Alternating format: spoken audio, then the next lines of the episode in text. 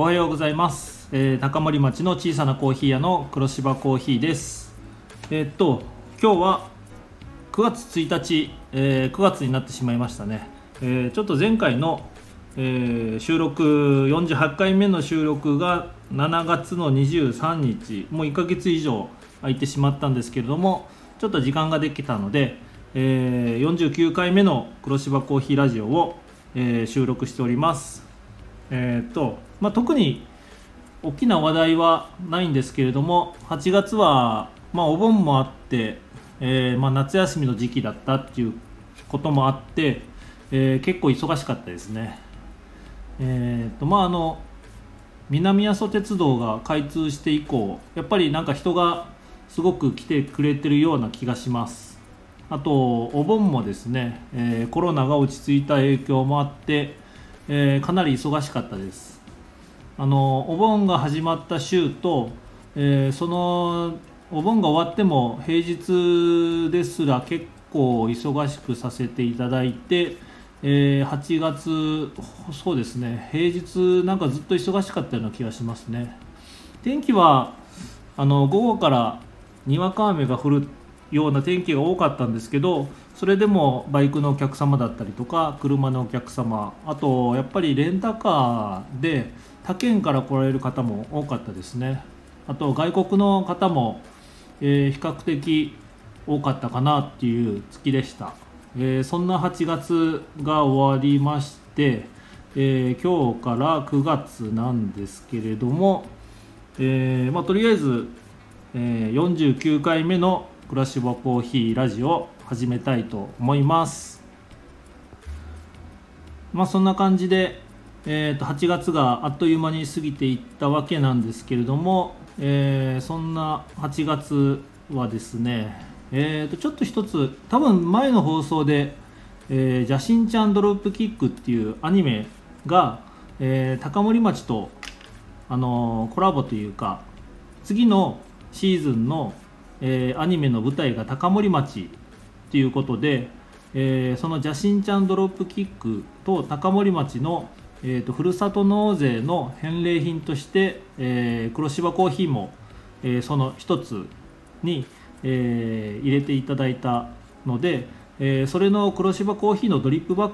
グを結構作りましたね。ふるさと納税の返礼品としてで数にして100個以上作りました。で、ジャ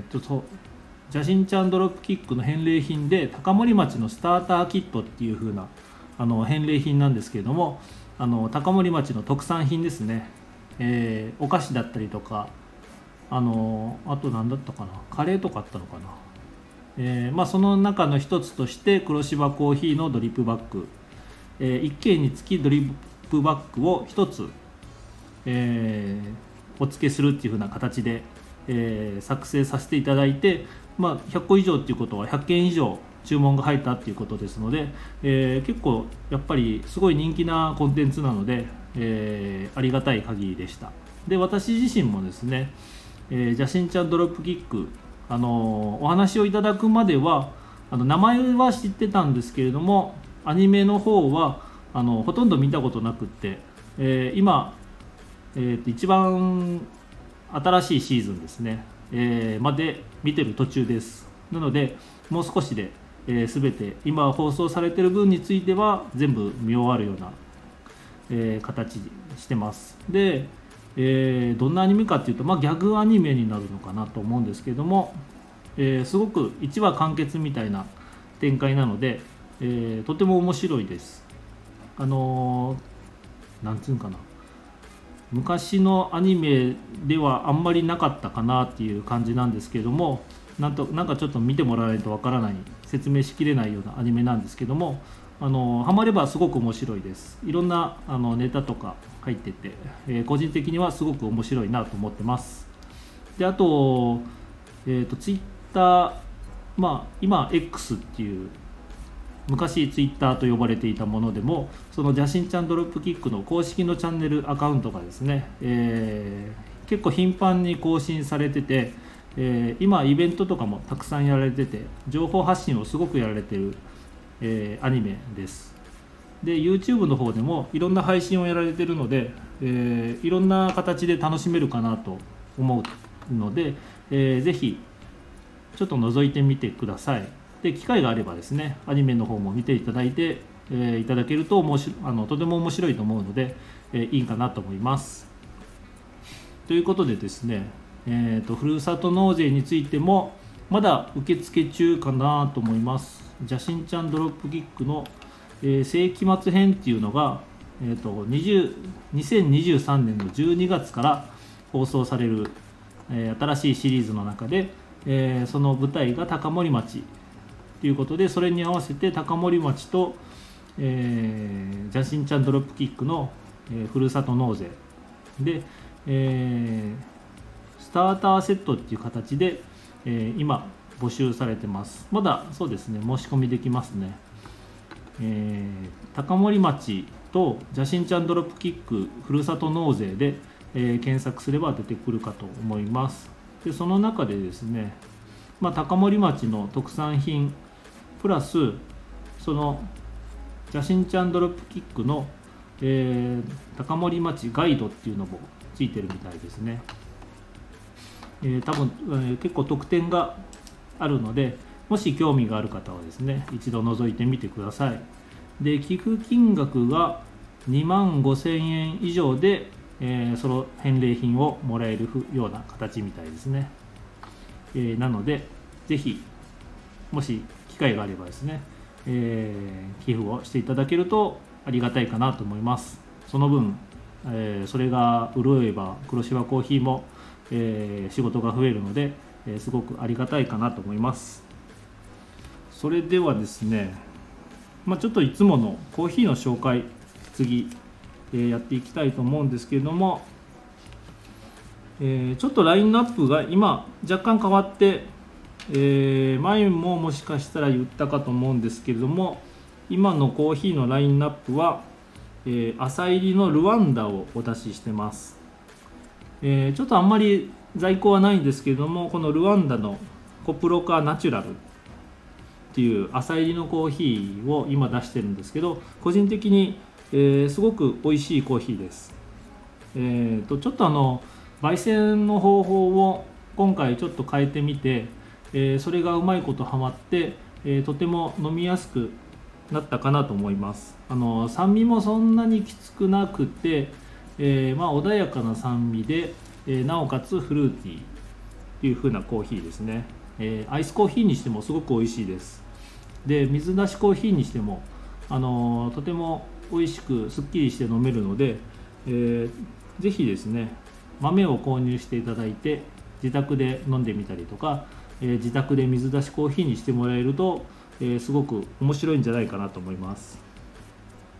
それからケニアの中入りを今お出ししてます。これも多分もうあと少量で終わりなので、多分あと1週間2週間ぐらいで、ケニア自体は終わるかなと思いますけれども、今中入りで、お出ししてます。これもは、ルワンダよりもですね、酸味だいぶ抑えてます。中入りなので、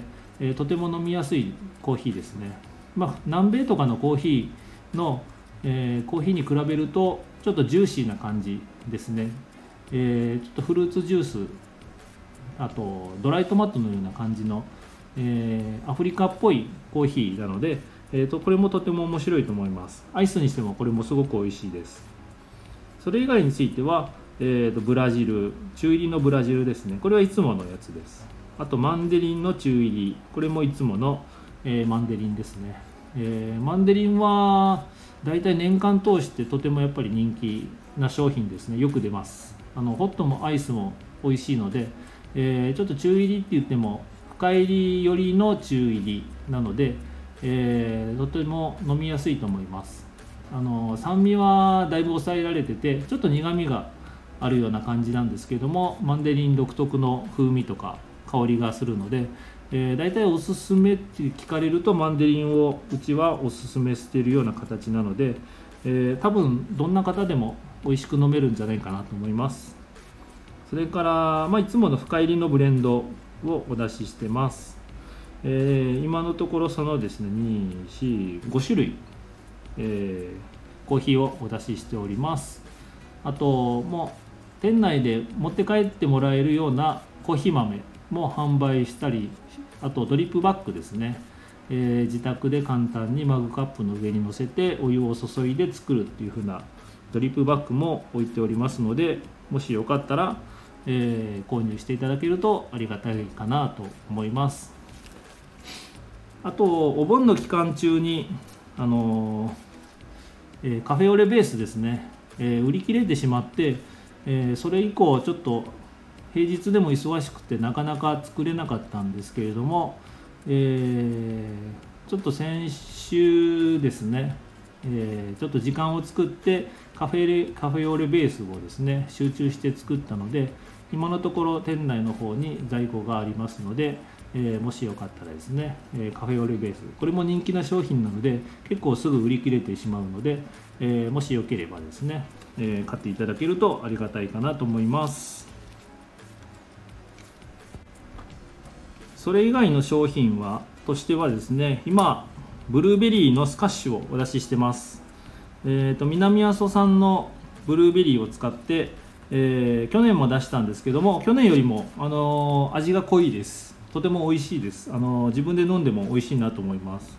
なので、ちょっとブルーベリーの時期もそろそろ終わりそうなので、もしかしたらあと 1,2 週間ぐらいでなくなるかなと思いますので、こちらもぜひ早めにお試しください。それから黒芝パフェですね、コーヒーゼリーとくるみのシフォンケーキを使って、パフェをお出ししております。これも比較的ボリュームがあるので、もしよければ試してみてください。これは多分秋そうですね、10月11月ぐらいまでは出せるかなと思いますので、そんなにすぐなくなるものではないかと思いますので、もし機会があればよろしくお願いいたします。あとそれから9月の予定なんですけれども、ちょっと9月も途中連休があるとき、16、17、18とか、連休だったかと思うんですが、ちょっとこの時にですね、個人的に用事がありまして、ちょっとお休みをいただくことがあると思います。多分、18からちょっと休むかなと思います。細かいところはですね、決まり次第 SNS とかにアップしたいと思いますので、そういった、突然の休みもある可能性もあるので、その際はですね、旧ツイッターですね、インスタ、それ以外 Google の方の、営業予定の方にも、登録したいと思いますので、その辺を確認していただければ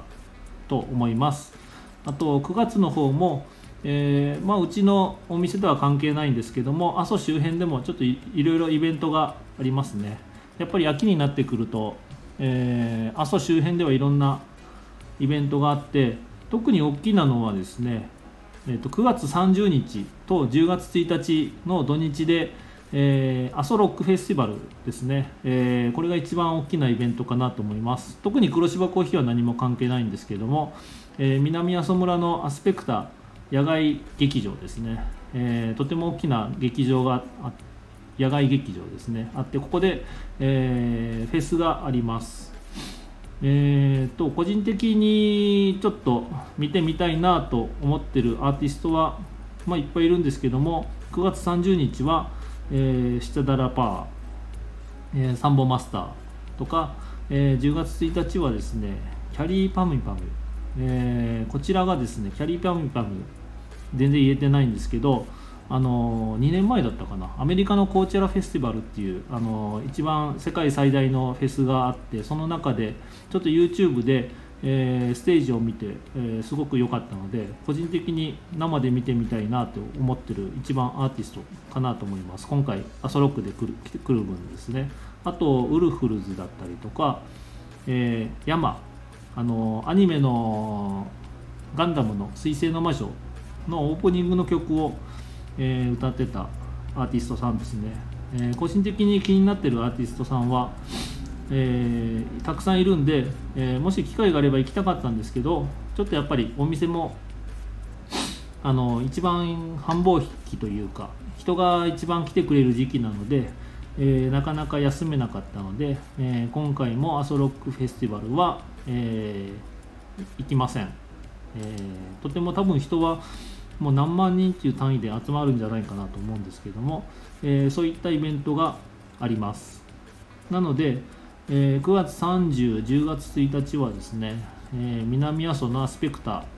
あと道の駅とかその辺の近くなので、多分この辺だいぶ混雑するんじゃないかなと思いますので、全然この阿蘇ロックフェスティバルに関係ないで、南阿蘇の方に来ようかっていう方がいたらですね、ちょっとそういった渋滞とかある可能性があるので気をつけていただいたらと思います。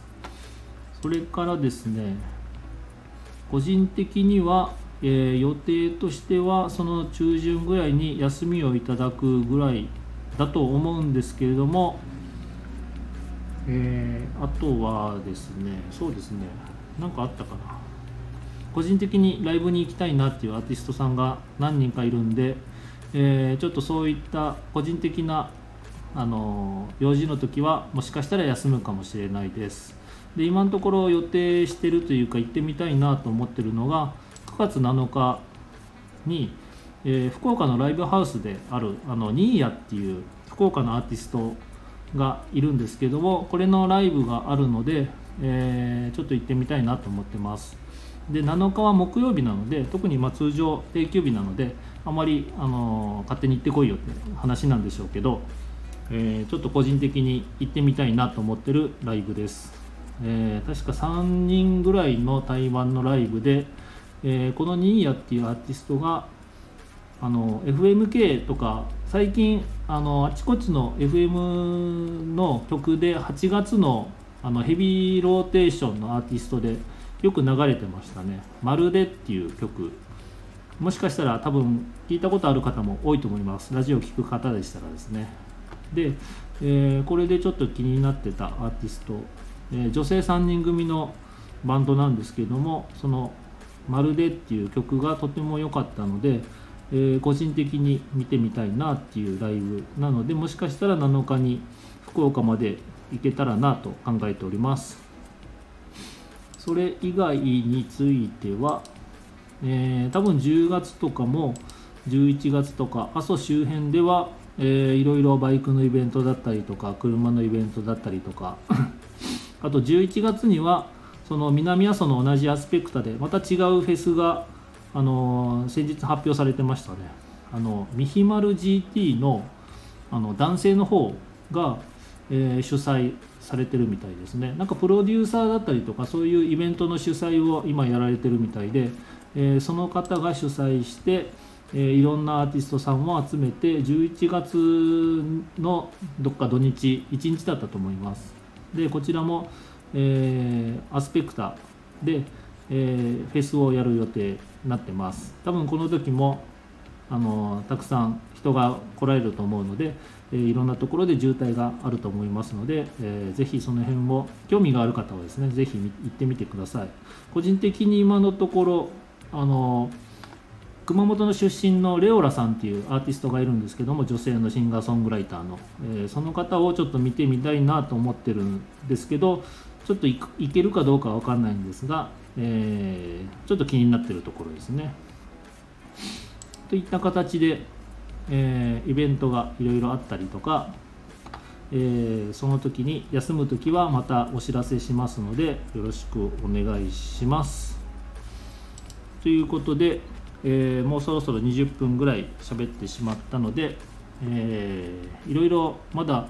話したいこととか個人的におすすめしたいこととかいろいろあったりするんですけれども、この辺で終わりたいと思います。あとちょっと個人的に、音楽関係で、最近いいなって思って、よく聴いてるアーティストさんと曲があるので、それがですね、ハクビっていうバンド、これも3人組の、ボーカルが女性の方で、ハクビっていうバンドのその中で、背景っていう曲なんですけども、8月の中旬ぐらいに発表された新曲、これがとてもいい曲なので、もし機会があったらですね、聴いてみてください。 YouTube にも MV がアップされているので、個人的にかなり刺さった曲だったので、ぜひ MV と一緒に見ていただけると、とてもいいかなと思います。ということで、49回目の黒芝コーヒーラジオ、これで終わりたいと思います。また次はですね、50回目は、多分1ヶ月以上空くかと思うんですけども、その時はまた聞いていただけるとありがたいと思います。それではありがとうございました。失礼します。